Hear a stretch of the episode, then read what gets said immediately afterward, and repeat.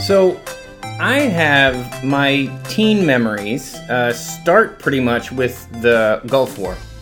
Um, I remember uh, George Sr. talking a lot about tanks and deserts and all those sorts of things. And um, what was that guy's name? Stormin Norman. Um, him talking about what we were going to do next. And I remember one of the things that you heard over and over in the news, especially, was that they would call Saddam Hussein Saddam. Saddam or Saddam or something like that. They would mispronounce his name. And I guess the jury's still out on this, onto whether or not that was intentional and if it was a bit of uh, saber rattling. That they called him that because his name Saddam means sent of God or something blasphemous, basically. Um, and he called him Saddam because Saddam was a an, an Arabic word for a shoeshine boy. So the question is, was that intentional? And um, it may have been. I wouldn't be too surprised. You know, you take a Texan like George Bush and you put somebody in front of him who was threatening his country, and it wouldn't be too surprising if he decided on a different name for the guy. so, anyway, um, that brings us to our verse for today. But first of all, welcome to the strolling studio of no fixed address. Uh, this is geocaching scripture. Uh, I'm a strolling studio because I'm hiding from my children who pretty much own my house. They're in the backyard right now, so I'm taking as much time as I can to tell you about a couple of things. Uh, geocaching is this sort of geek hobby of finding these little treasures um, that you find on a walk or, or a place that may be familiar. Uh, my family and I have been doing it a lot lately, and we've found a few um, in various places, stuck to stop signs and uh, underneath gravestones and all sorts of other interesting places. And a geocache is just sort of a fun thing to do. You get the coordinates off your app and you run around with your kids until you find it. And I thought that was a perfect metaphor for my experience of Scripture as I get older, as I study it more, and get to know it better that I find these little things, these treasures, geocaches, I call them, of, of history and language and theology that help me to see the dimension in God's Word that's been there the whole time and is sometimes hard to see. And at geocaching, we're all about tiny treasures and the big truth. Let's take a high dive into a shot glass. Let's figure out in the smallest area we can the depth that is there. And I thought this verse was so strange and so fun that I had to do it. So, Luke 13, verses 31 through 32. At that very hour, some Pharisees came and said to him, Get away from here, for Herod wants to kill you. And he said to them, Go and tell that fox, Behold, I cast out demons and perform cures today and tomorrow, and the third day I finish my course. So, this is an interesting uh, occasion where the, the Pharisees are actually warning Jesus. Um, and we don't have to think, I don't think we have to interpret that always negatively um, I think we can say, you know, hey, they, they don't want to see any more bloodshed. Um, who knows? Who knows? I'm sure their motives were mixed, as all of ours are. Um, but they're warning Jesus that Herod is coming for him, and that's Herod Antipas. Uh, Herod Antipas was one of the sons of Herod the Great. Herod the Great was the Herod who was in power when Jesus was born. Um, he was a, a, by any measure, an evil person who did a lot of evil things. Um, and arranged for all the babies to be killed because he was trying to find Jesus and that kind of thing. So that's the Herod we know from um, the Christmas story and other things like that. He had four sons, I believe, whose names were all Herod, and they all took over part of the kingdom. Um, and Herod Antipas was one of them, and he's the one that that was there during Jesus' ministry. Um, and who Jesus interacted with. You have Herod Agrippa also, who I believe Paul interacted with in Acts. Um, so Herod is a title. It's a bit like the Dread Pirate Roberts. You know, it kind of went to different people. Um, but I think it's interesting here. Jesus says, "Go and tell that fox." So go and tell that fox. Uh, the word fox, in our understanding, in in Western English, foxes come to mean crafty or cunning, maybe a little dangerous. Um, but in the t- that time, fox was more like weasel. Uh, Fox meant morally and intelligently deficient and weak. And yes, cunning and crafty because he was more of a con artist who was trying to win at something by taking the shortest possible route.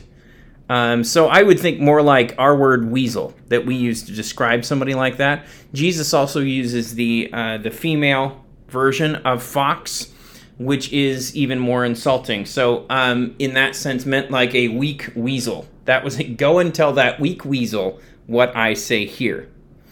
Um, this is very interesting that um, Jesus would use these words. First of all, like why would Jesus talk this way about a human being? This is Jesus, right? Right? This is God incarnate who has come to us and show us how to be gentle and loving. Why would he refer to a person this way? And I think part of the uh, the issue there is that Jesus is talking to someone who is trying to set up his own kingdom on earth. Jesus is here to undercut that kingdom. He is a wicked ruler who is being evil and who is resulting in a lot of bloodshed. He's doing a lot of things that make this the correct description of who he is. Not in the sense of an insult. You know, somebody cuts you off in traffic and you blankety blank yell, scream all these different insults at them that are are meant as an as a way to hurt somebody in a way that's unnecessary in a way that's expressing anger. It's actually not um, a way of talking about them accurately, right? Uh, you think of Malcolm Muggeridge referring to Stalin as a thug. Um, that was a correct description of who Stalin was. Um, and this is a correct description of who Herod is. So Jesus says, Go and tell that female weasel, Behold, I cast out demons and perform cures today, and tomorrow and the third day I finish my course. This is very interesting where he actually is saying, No, here's what's going to happen. Here's what I'm going to do this is the way it's going to be. He gives the king his agenda, right? I have a boss. I don't go in and tell him how it's going to be. He's my boss, right? Um, and he's a very good boss. But I've had I've had other bosses who were much more fierce and scary and much more like this Herod person, um, who I did not come in and say anything but yes, uh huh, uh huh, uh huh. We have to remember Jesus is the king right? The true king. Right? Right? We're looking at like 1 Timothy 2, where um, Paul says, To God our Savior, the Savior, the title Savior, the title Lord, these were titles given to Caesar. Caesar's favorite motto for himself was Caesar Augustus, Lord and Savior. And the early Christian community took these titles and gave them to Jesus and undercut that power altogether. In a sense, it's like that movie, um, the Tom Hanks movie, where he says, Look at me, I am the captain now. And in a way, that is what Jesus is saying here. I am the captain now. He could be very, very killed for calling Herod anything. And he goes to call him that insulting name in front of his adversaries and his detractors. I guarantee you that name got back to Herod. Right? But Jesus says that's not the way the kingdom works anymore, and people like him need to be stood up to.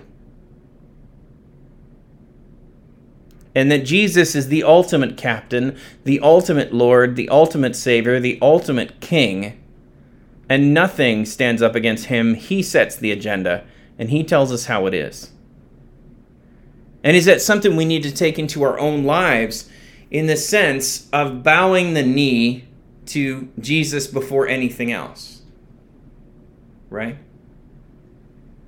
Before any other structure of government, eh, of business, of anything else, any other power structure, we bow that knee before Jesus and we are subservient to that first. We think of laws that are coming in place, things like Roe versus Wade right now, that's being overturned, etc.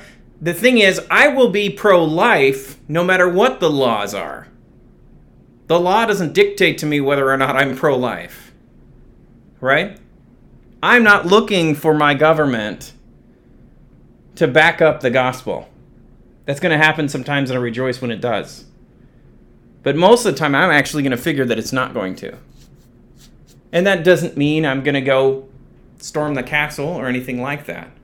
But it is mean that I'm going to be wary of trying to create heaven on earth, which I don't think is possible. because these rulers can be these people, these foxes and others, right? And we try our best to steward the kingdom we have here in hopes that someday it will be complete, but it is not complete yet, and we live in the time between the times. Pax Humana. Cheers.